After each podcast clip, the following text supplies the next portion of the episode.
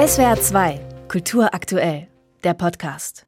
Eine Zeit lang habe die Musik der Band Rammstein in sein Leben gepasst. Später dann aber nicht mehr. So beschreibt der Berliner Schriftsteller und Essayist Bodo Morshäuser sein ambivalentes Verhältnis zur Skandalband. Nach den ersten schweren Vorwürfen, die Frauen gegen Sänger Till Lindemann erhoben hatten, habe er sich allein gefühlt mit der Frage, was für eine Band er da eigentlich geliebt habe.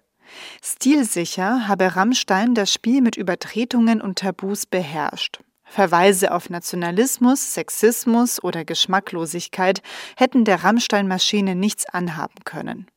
Jetzt, nach dem Lindemann-Skandal, werden wieder Fans gehen, ist sich Morshäuser sicher.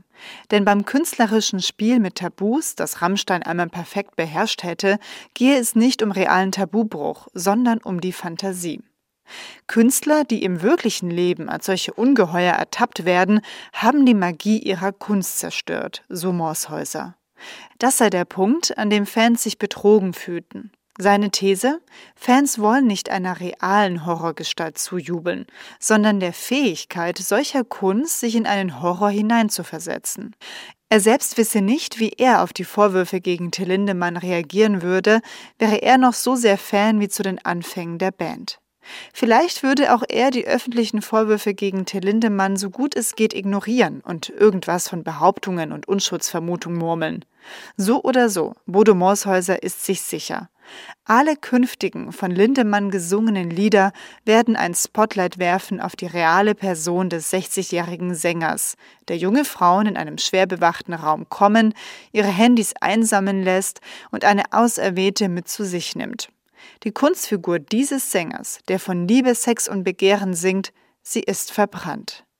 So also schaut der Autor Bodo Morshäuser im Tagesspiegel auf die kommenden ausverkauften Rammstein-Konzerte im Berliner Olympiastadion. Kommen wir zu einem anderen Thema. Die Süddeutsche Zeitung berichtet über neue Vorwürfe gegen den bekannten österreichischen Film- und Fernsehschauspieler Florian Teichtmeister. Anfang des Jahres war bekannt geworden, dass er zwischen 2008 und 2021 etwa 58.000 Dateien mit Darstellungen von Kindesmissbrauch gesammelt haben soll. Teichtmeister war geständig, er hätte bereits vor Jahren eine Therapie begonnen. Da er als Ersttäter galt, hatte er bei einer Verurteilung dem Vernehmen nach gute Chancen, mit einer Bewährungsstrafe von unter zwei Jahren davonzukommen. Nun ist alles anders. Die Voraussetzungen für das aufsehenerregende Verfahren haben sich grundlegend geändert, so die SZ. Der Schauspieler könnte zu bis zu drei Jahren Gefängnis verurteilt und im sogenannten Maßnahmenvollzug, einem forensisch-therapeutischen Zentrum, untergebracht werden. Denn das Gericht hat in der Zwischenzeit zwei zusätzliche Gutachten in Auftrag gegeben. Deren Ergebnis?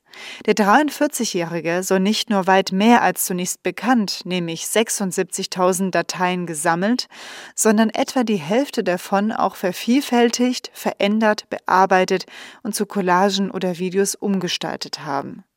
Das würde die Sachlage juristisch ändern. Eine Bearbeitung fiele, wie die renommierte Linzer Psychiaterin und Gerichtsgutachterin Adelheid Kastner der Süddeutschen Zeitung erläutert, unter Herstellung, nicht unter Besitz von Missbrauchsdarstellungen.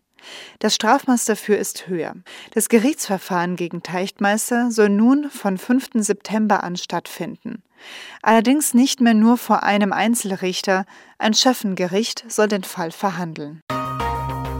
SWR 2 Kultur aktuell. Überall, wo es Podcasts gibt.